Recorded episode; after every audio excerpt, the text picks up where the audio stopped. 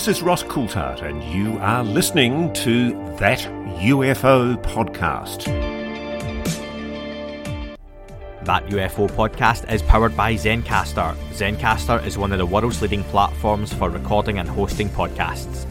The open beta strives to put the power of studio quality remote video production into the hands of anyone with a story to tell.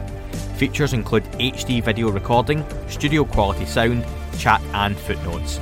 All running right from your browser so you can record from anywhere without ever installing anything.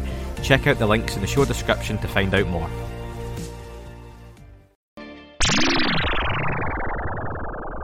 Hi, everyone, and welcome back to that UFO podcast. My name is Andy, and delighted to have with me on the podcast today retired US Army Colonel, uh, author, lecturer, and so much more, Mr. John B. Alexander. John, welcome to the podcast. Thank you, Andy. Glad to be here. It's very good to finally have you. Uh, the listeners know that we had to reschedule due to my internet being cut off on the evening, so no wacky conspiracies. We think it was just the internet provider going out, but I'm very glad uh, you've given me the time to, to reschedule, so I do appreciate that. Uh, John, a whole lot to, to cover with you in the time we have, and I want to start right back in the beginning. 1947, I believe you were 10 years old, and in your school, you gave a radio broadcast on UFOs. Can you tell the listeners a little bit about that um, and what was your fascination with the subject at that early age? Well, obviously that was a little different, and that was an internal school thing, not a external broadcasts uh, sort of thing. But I went to a very unusual school. It was a derivative of what became the University of Wisconsin uh, at La Crosse. Uh, at that time, it was a teacher school, and they had uh, a school that was, we were basically guinea pigs. Uh, so that we were the ones that the student teachers uh, got to teach.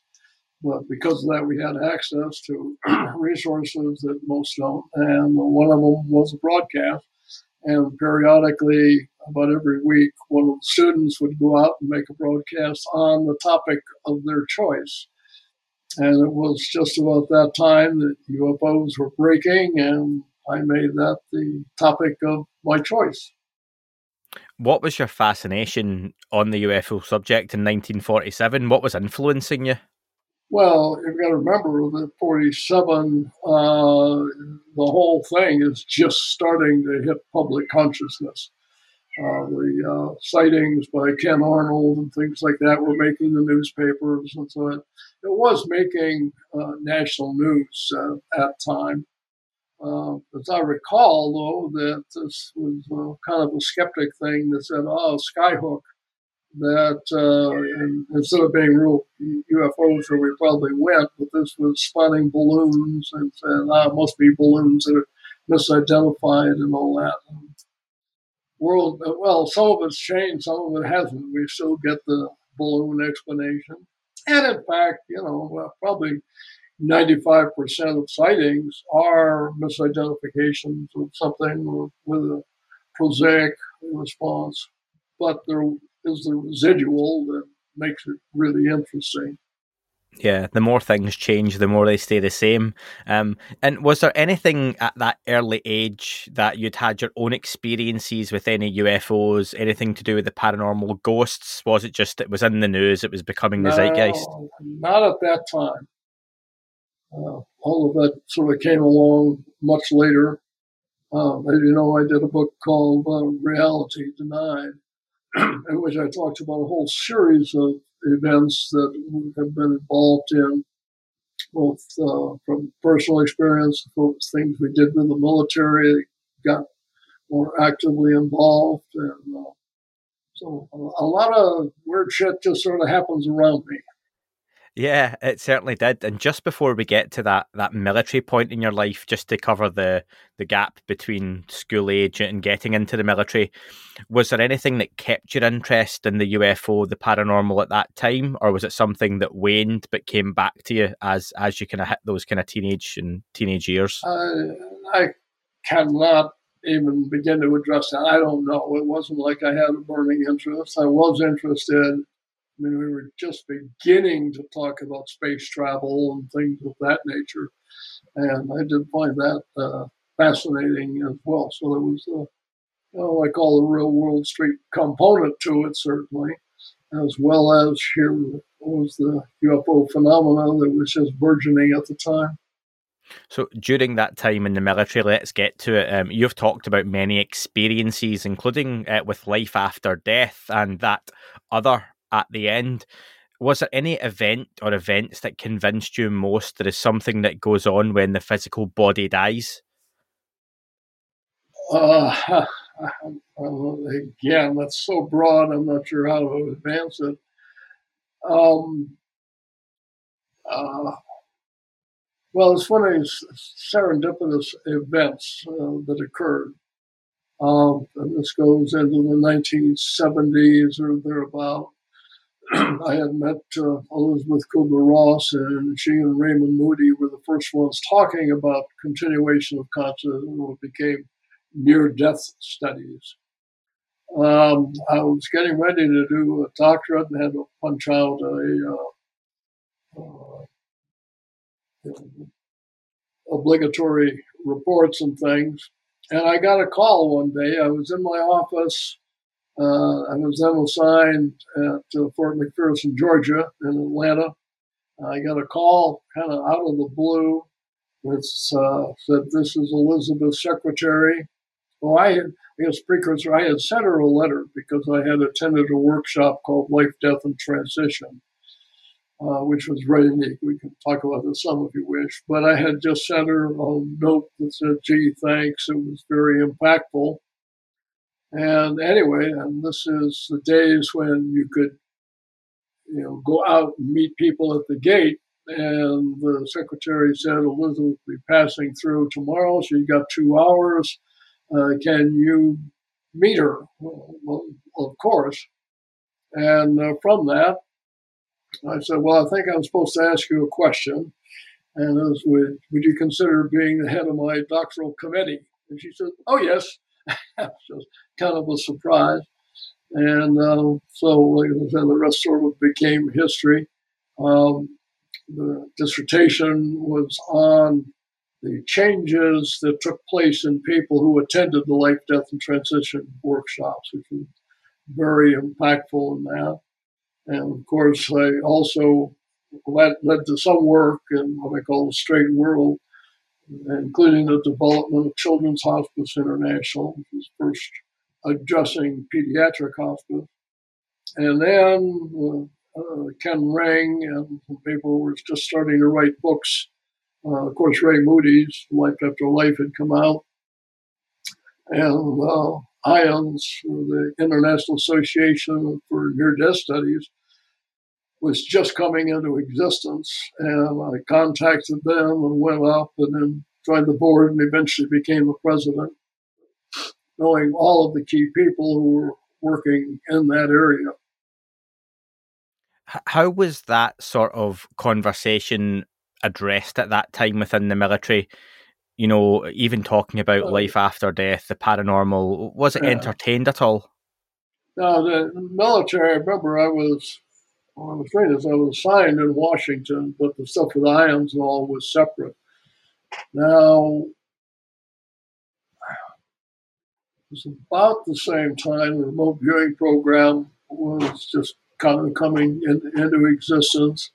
And um, yeah, the whole backstory was that uh, I had attended a conference there in the D.C. area, and um, there was a wife of a colonel who was running the conference and said, "Oh, you must meet," and mentioned another wife, and it turned to be out uh, Dick Stilwell. Well, Stilwell was a retired four-star general who was then DepSec Def, I believe, in other words, the number two guy in the Pentagon. And in my straight world job, I was an inspector general and doing all of that. But I got called up. I said, "You go and meet." I'm a lieutenant colonel at the time, and said, "You know, arrange for me to meet with him."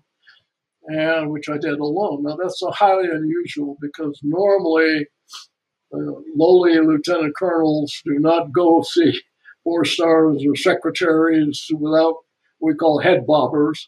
In other words, other generals coming around shake their head in agreement with whatever you were going to say.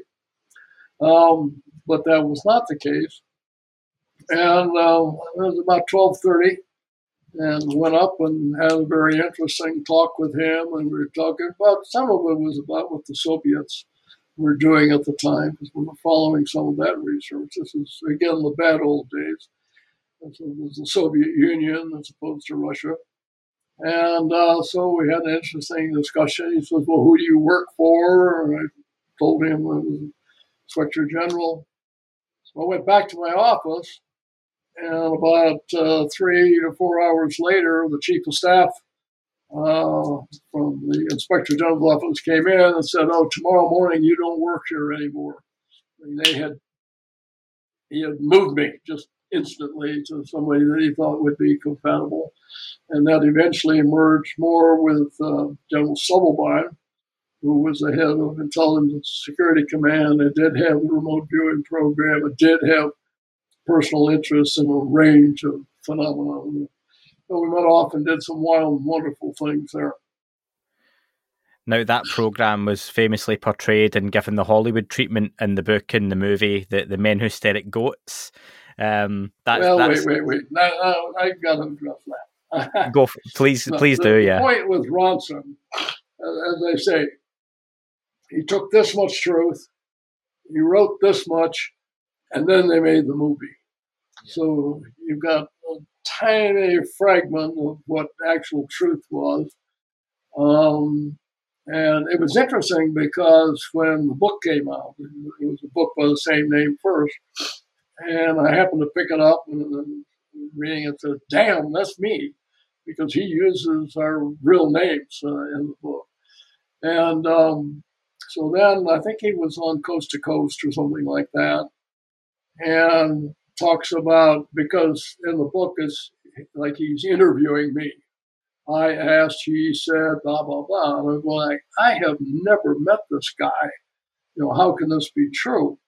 Now there was a guy from the UK, John Sargent, who was a filmmaker whom I had met and did meet on a number of occasions. I had filmed with. And anyway, Ronson wrote back and he mentioned something so specific about the house. I said, he must have been here. Nobody would know that without knowing it. So I went back and I checked my notes and I found where Sargent was here and had done an interview. And I just said Jon Ronson. So kind of like he was a gripper. So he just happened to be, you know, sitting by, but he's uh, in the book, he becomes like the primary investigator or uh, auditor yeah. or whatnot. So, um, like I say, I had to admit that uh, he had been there. I'm going to apologize. Nose was running just a bit today. But That's um, all right.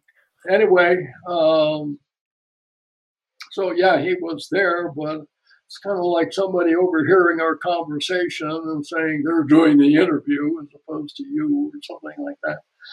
And um, I did meet Greg, what's his name? The guy who works with Clooney. Uh, and we addressed what's real, what's not real and that. And I said, oh, it's a comedy. We we understood that.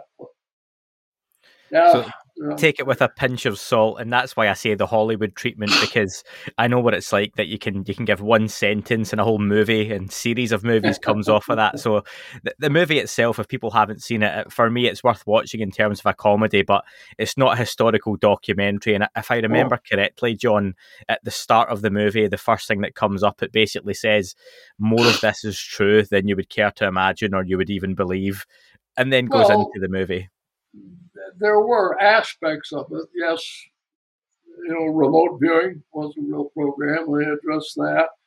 Uh, that uh, of the, the, metal bending that shows up in there. Yeah, I, I was doing that cloud busting. Yeah, we did that.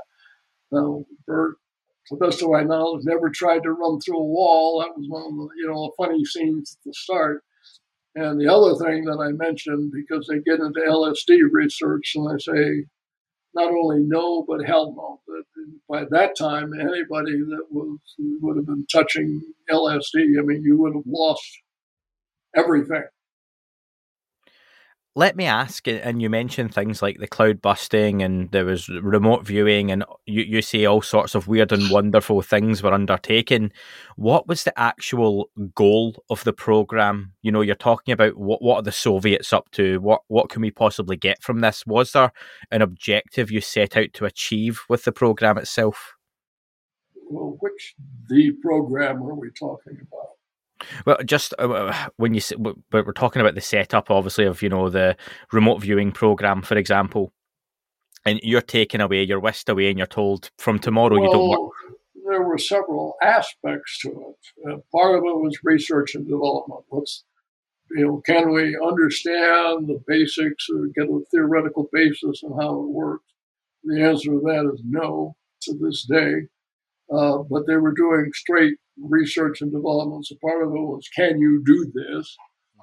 And the other aspect is because you had guys like Joe McMoneagle who were very good naturals, actually targeting them against specific uh, targets. Uh, in, primarily in the Soviet, later it digressed into drug busts and, and things of that nature. Now, the problem from a scientific perspective is can you come up with a theoretical basis or understanding of how you might access data at a distance, and particularly when you're doing precognitive and retrocognitive kinds of things, i.e., transitioning time. Uh, so we don't have a good grasp on that. At the same time, had an operational capability that was going against real world targets and producing actionable intelligence. Something we hear about now is that there are factions within the, the government, especially in the US government, the halls of the Pentagon, that given their religious beliefs, they obfuscate and hinder any potential progress in the study of, of UAP and other phenomena. Is this something you encountered yourself during your time in the military? Well, 35 years before AAWSAP or AATIP, is the current program, I had run a similar we called Advanced Theoretical Physics. Uh, the reason for the name is what we call FOIA, the Freedom of Information Act, had just come out, and there were lots and lots of people asking about UFOs and that, but didn't think they would ask about advanced theoretical physics or look for it. So that was the name. Now, bottom line is all of the findings that were released yeah, that's what we knew 35 years ago. I mean, so there really wasn't a huge. The main difference was this became a formalized program and actually got funded. We did not. I had worked for a number of years, and when we went forward for funding, it was deemed too much of a risk. Uh, we went to SDI, what you know as Star Wars, or Strategic Defense Initiative, and had talked to the commanding general who was running that program, which was the biggest R&D program in the Department of Defense at the time. And I can definitely tell you that fighting space aliens had absolutely nothing to do with, with the development uh, of that. And uh, when we got done, I said, well, we'd like to you know, formalize the program and get funding. And it was, well, you got my attention but I can't touch that. If I get caught doing this, you know, they're going, well, they're already coming after us budget. Budget was so big. One of my favorite things and when I was in the Pentagon with people, I'm going to go find the money. There are no pots of money just sitting around in stalls someplace in the Pentagon. It means I'm going to take it from somebody else's program and sure. you know get so it's a zero sum game all the time. And, he was right. They were willing to, um, so if you can tell me what to look for, basically we can incorporate that in algorithms. Uh, but uh, basically nothing further came about from that. Did you know that podcast advertising is way more effective than display advertising, with 67% of listeners remembering brands and 63% making a purchase after hearing them? Whether you want to diversify your ad spend, add a new marketing stream, or test out podcast ads, Zencastr's creator network makes it easy for brands to connect with podcasters. Zencastr's mission is to make podcast advertisements as easy and accessible to business owners as Google or Facebook. Host read ads like this are the most effective form of podcast advertising. Zencastr works with podcasters to help create unique to them ad spots that create brand awareness and conversion.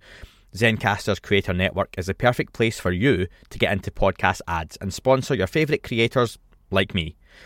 I've worked with Zencastr now for some time and they truly put the content creators and the listeners at the heart of what they do. As a huge fan of podcasts myself, and I really mean that, I love podcasts, I often buy products or services that I find useful to me based on those pods that I'm listening to. It supports them and there's usually a good discount to go along with it. So if you're interested in sponsoring this show or another podcast with adverts for your business, go to zen.ai forward slash that UFO pod one, that's the number one, or click the link in the description and fill out the contact information so Zencastr can help you bring your business story to life. Outside of AATIP and AAWSAP, which we have now heard about from the last kind of 10, 15 years, did you ever hear of any other programs or attempts to start up programs again based on remote viewing or anything you'd been involved in, or was it very much left alone? Not that I'm aware of. But one of the questions that always comes up: Did it go dark? You know, is there some ongoing program? And my position on that has been: I doubt it. Um, and the reason is that the talent pool was relatively small. Now, I want to differentiate between individual interest, institutional responsibility, which is one of my pet things to look at. That does not mean that there weren't people in the Department of Defense and various agencies going to remote viewers and saying, we look at X, Y, Z. That is very, very different from what we call a program of record. It was a formalized program that had a funding line, had all kinds of oversight and parameters that were established to it. Uh, as and that's what was true under Stargate and its prior incarnations. Um, but you know, it's like UFOs remote viewing. That people in the Pentagon have had psychic experiences, just like they have you know, across um, all of the population. Um, so from that, they often develop a uh, thing that says, gee, I'm interested, read books, let me go ask, you know, Joe McMoneagle's well known, Paul Smith, and, and, some of the others. There's an uh, organization called IRVA, the International Remote Viewing Association, uh, that I'm a founding board member of, but that, those are public. And so from that, you can der- derive sources that you might choose to, uh, to go at. So I, I'm sure that that happens from time to time. But again, that's different from, you know, the government doing it. One of the things I point out, I just did a recent talk on, on this, and, and the point is, rarely are these programs top driven. I mean, there's something compelling, and therefore it comes down from on high. It's a, much more likely it's individuals who have personal interest and experience and push the, the noodle back up the chain of command and get to the point. And let's face it, um, we won't get into funding and, and all that, but you have to understand how the funding process works. It's terribly, terribly complex and you can move certain amounts of money around. And there are some discretionary funds, but then there's funding thresholds. As you get to bigger and bigger amounts, then you've got to go to higher and higher levels, and with that comes oversight, and just becomes more difficult and more administratively restrictive. So that makes sense that the smaller you can keep a program with the less people involved and the less budget required, the less oversight you're going to have and the less eyes and ears you're going to have on the program. So you can almost get it started, but like you say, keeping that progression going and securing right. that higher funding is much more difficult. Yeah. Yeah. yeah uh, um, probably sounds like a lot, but you can probably muck about under $20 million most of the time and find covers of individuals uh, seniors who are, are willing to allow someone. If you remember the AAWSAP or HF program came in at 22 million. Uh, if you look at the remote viewing program, that was kind of around 20 million. But that, again, was a program of record and was, uh, you know, did have some oversight on it. Now, let me ask John, moving on slightly, Skinwalker Ranch has played a part in your life, and I, am I correct in saying you were you were working in some capacity for Mr. Bob Bigelow when he acquired the ranch? Is that correct? Well, I was physically with him the day that he actually bought the ranch from Terry. Yeah, uh, he, he, went to a hotel and, and anyway, stayed in the hotel. I stayed on the ridge line that night. Was the first one to actually spend the night uh, at the ranch after he had acquired it. Now, Mr. Bigelow's a man that twenty million dollars isn't a isn't a large amount of money to necessarily, but he's got a real passion for the subject, and obviously has put in a lot of time and money over the over the years. What did you already know yourself about the ranch before it was acquired? Not a lot. I mean, we had heard the stories. He had talked to uh, Terry, and, and we knew some of the back folklore. but as far as you know, all the stuff that's come to light. By the way, it was never Skinwalker Ranch. Well, Lions uh, or yeah. uh, Noetics. Uh, I'm sorry, Nids had the ranch. The, the, the title Skinwalker Ranch got uh, attached after um, Bob had. Uh, not after he sold it, but uh, after Nids had, had dropped out of it but it was just the ranch at the time that uh, we were doing it. But some very, very strange things definitely happened there. What particular experiences do you remember happening there, or you know, were, were others talking about that really stood out to you as being exceptionally strange?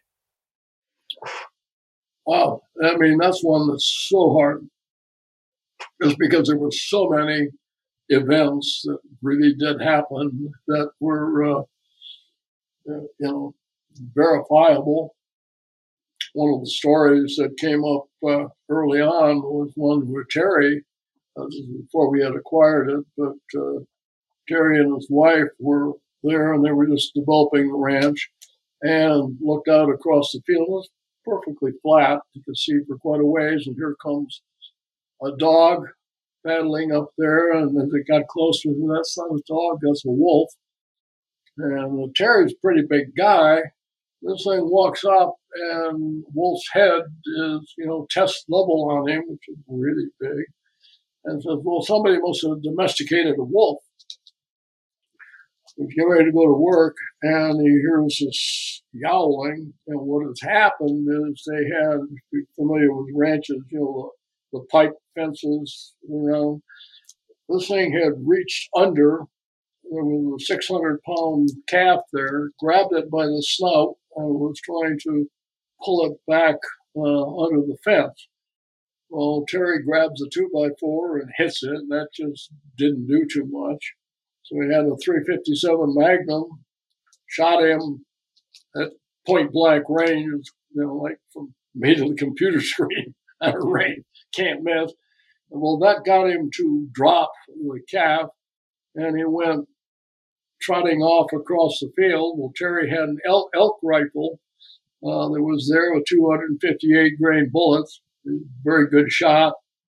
Hits this thing, and stuff, chunks of stuff are flying off the uh, the body.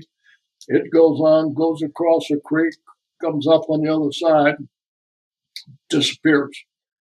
They went over and picked up the chunks of what would have been meat, and it's putrefied.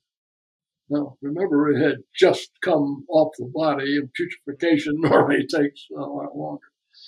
So that was certainly one of the war stories. Uh, one that absolutely happened that was uh, critical was uh, calving season.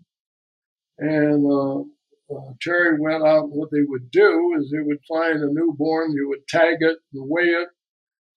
they tag it to identify it with the mother. He does that and he then drives across this perfectly flat open area, finds another newborn, tags it, weighs it, comes back. Calf one is dead. Not only is calf one dead, of course, the mother is going berserk and all of that, but it's been eviscerated and exsanguinated, and you know, the, most of the innards and the material that had been there were gone. The ear had been sliced off, the one that had the tablet, and looked like it's clean as a laser cut or something uh, like that. We got notified immediately, and uh, uh, Onet, uh, who was our DVM, was up there by that day. And uh, we looked at all the possibilities on uh, how the animals kill, you know, bears, big cats. And, yeah, there are some of those in the area, but you got to remember this is broad daylight, you know, 10 o'clock in the morning, between 10 and 11 in the morning. Um, made absolutely no sense whatsoever that, uh, you know, how could you do that? Now, the, the pat phrase by the skeptic was, oh, the blood just went into the ground and was absorbed. So, in fact, I talked to the guys up in the ranch and said there was a slaughterhouse nearby. So they went and got buckets of blood and came back and went to another place and you poured it on the ground. And weeks later, you would look and say, blood was poured on the ground here, and you did not see any of that, you know, near, near the calf. Um, yeah, the story is just going on and on. And uh, uh, one of my favorites had to do with um, uh, we were had the ranch instrumented. No, Brandon Fugal, who now has it, has much more instrumentation we did, but we had cameras there that were facing uh, out towards the west.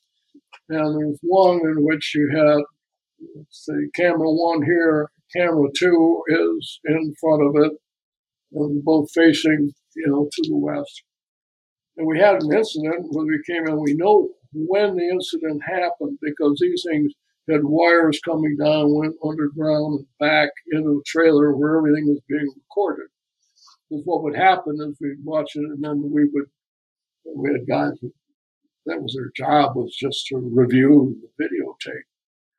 Well, in front of camera two, the one that's out in front, the wires have been pulled off. It's about 20 feet high. Uh, the wires had come down the length of the pipe, and you had about half a roll of duct tape. And if you ever work with duct tape, you know how sticky that stuff is and how it's almost impossible get. That's all missing. Uh, also, there's about a three foot chunk of wire that's missing from it. In addition, you've got um, uh, the PVC. What would happen? went into under the ground and had PVC protecting it. The U clamps, the PVC has been pulled loose. Now, because of when the thing was pulled loose, we know when the event occurred. And when you went back and you look at the tape, well, it turns out on camera one that's looking at camera two. At the time of the incident, it just so happened that the cattle, the working ranch, happened to be milling around that, you know, the post that the camera was on, and they don't move. And what we know is that if anybody approaches the cattle, they scatter automatically. So the point there is what should have been on film totally wasn't. Yet this extensive amount of damage definitely occurred. We know when it occurred. It should have been on camera, but wasn't. Was there a working theory as to what was causing this? Because it's fascinating when you hear about these different events that happen at the ranch, but they almost seem at times very immature and childish. The short answer is no. And one of the problems is you have the, so many different phenomena that are ongoing. And uh, I came up with something that I called precognitive sentient phenomena. I refer to as an it, just because I have no way to explain what it might be. But as I told the folks on, uh, you know, the Skinwalker program, you are not in charge. It is in charge. And it decides what you're going to do. And when I said it was precognitive, it seemed to know how we were going to respond before the event occurred. And yeah, we go ahead and oblige that and follow it from the way you would, you know, any scientific investigation. And then what would happen is continually more. Says, oh, you like that? Try this. And you get something totally different.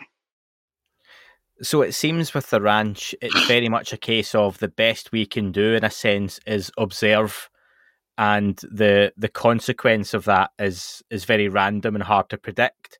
Were there any experiments or any any tests carried out that did provoke a stronger reaction than normal? Well, yeah, it provoked it. Like I say, it seemed to know how we were going to investigate before we thought of it. And with like I say, it just always kept one step ahead. And was there ever a time where the reaction was frightening? No, no. Uh, was it frightening? No, it didn't scare the people. Uh, there are some who seem to be more sensitive to the phenomena than others. And if you've watched The Secret of the Skinwalker Ranch, they've had several people who have experienced physical injuries that they do attribute uh, back to it, most of which cannot be uh, explained. Personally, I have not had that experience, and I was back up when we filmed the three, the session that actually just aired a couple of weeks ago. Um, I never felt fear in that. Um, was one of our guys who, in fact, they had seen, they were out in the old homestead area that people watch the program will, will know about.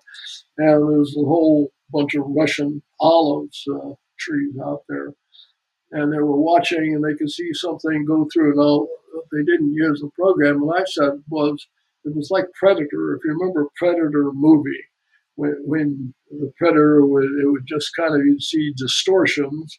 Yep. But not the creepy crawler him, himself, but you would get uh, distortion. And so that was sort of what was described. And a message that came, again, telepathically, we are watching you. Well, there wasn't any explanation of where we or what they're watching for or anything like that. But it was a clear message that was imparted. What are your thoughts on the work being done? You mentioned Brandon Fugal and his team. What your thoughts on the work being done now? Not sure I follow the question.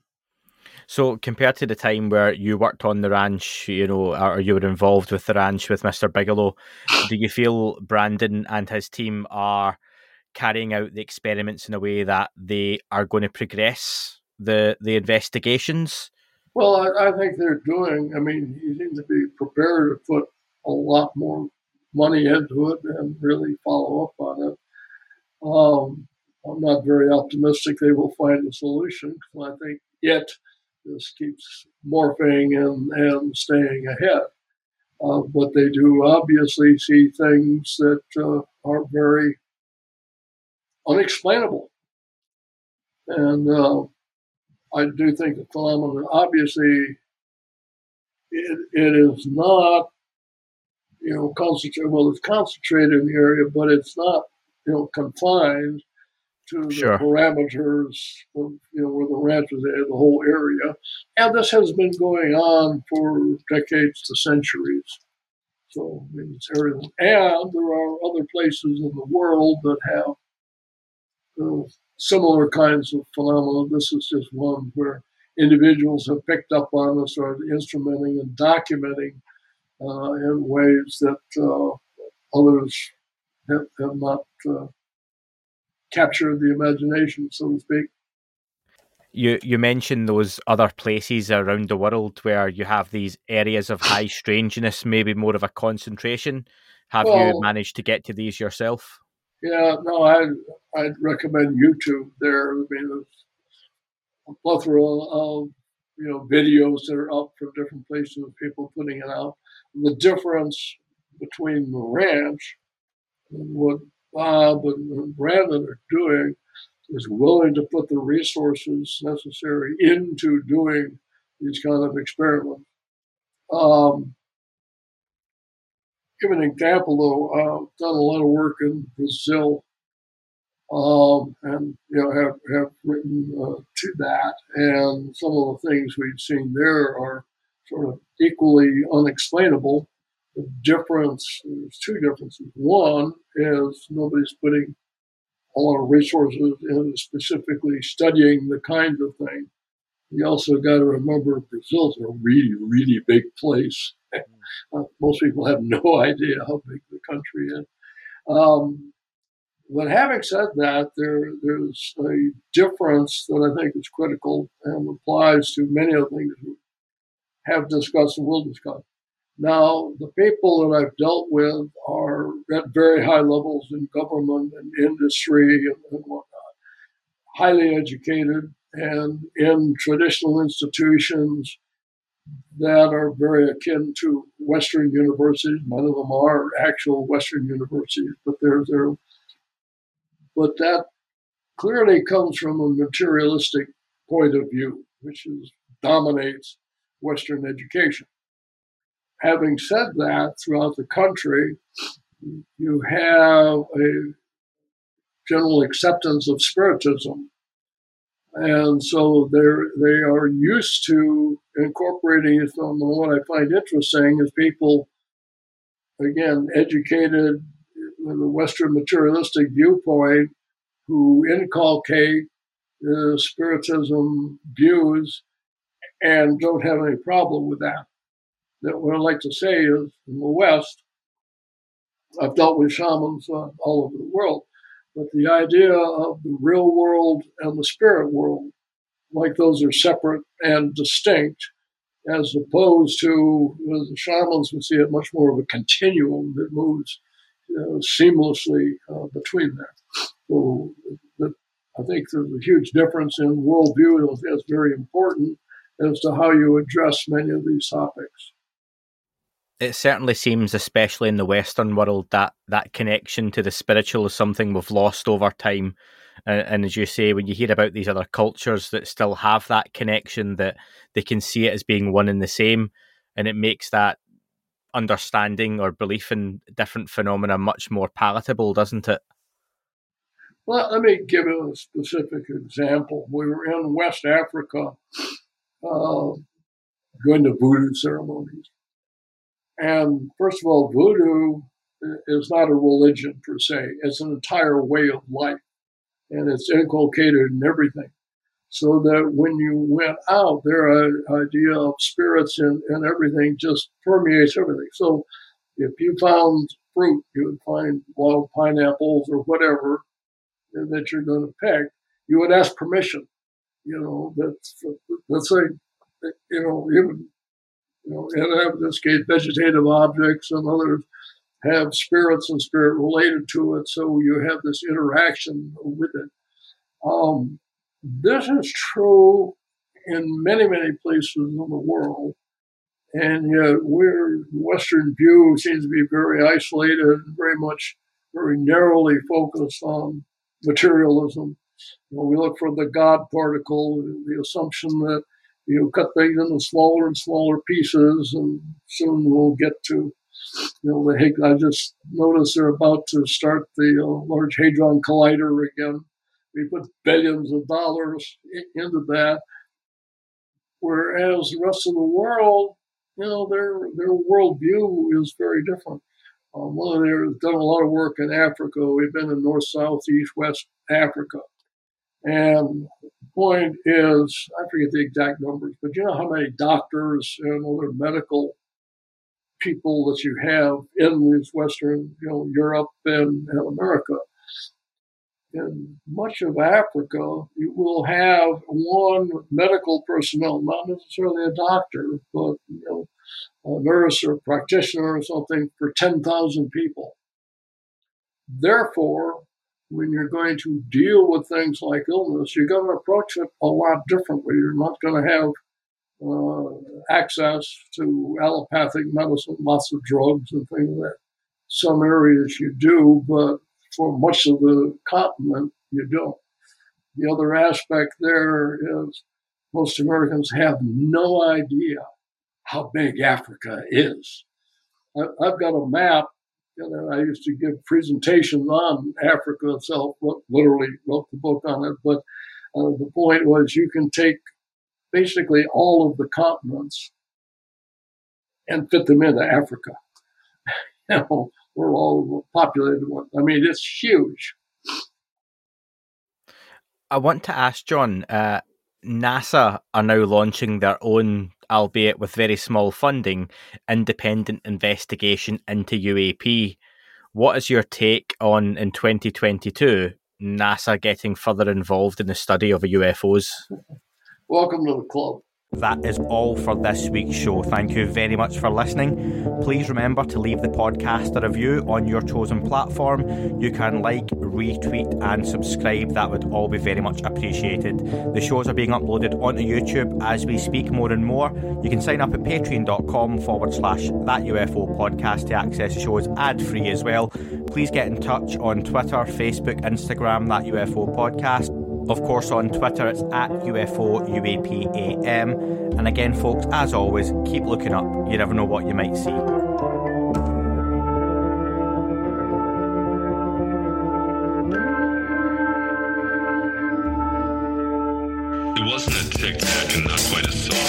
Like a hubcap designed by Chaucer, a little baroque and quite steampunk, like Alice was playing bass for the Parliament of Folk. The little fucker hovered right outside of my window, and when I shoved out the screen, he made it an issue. I don't think he expected me to see his ass, but I'd had some champagne and smoked a little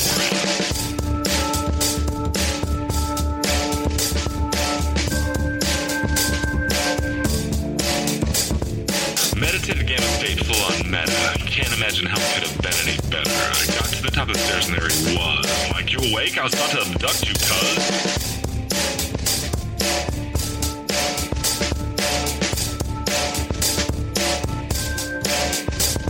I jumped back and nearly kissed myself, and I climbed out the window after the elf, and I woke up in my bed, and there was something on my head, everything was weird, and everything was red. I called out my boys, they thought this was noise, they thought it was a dream, they thought it was my toys, they thought it was my problems, and they think I should seek therapy, and I don't know what to do, because it doesn't really scare me.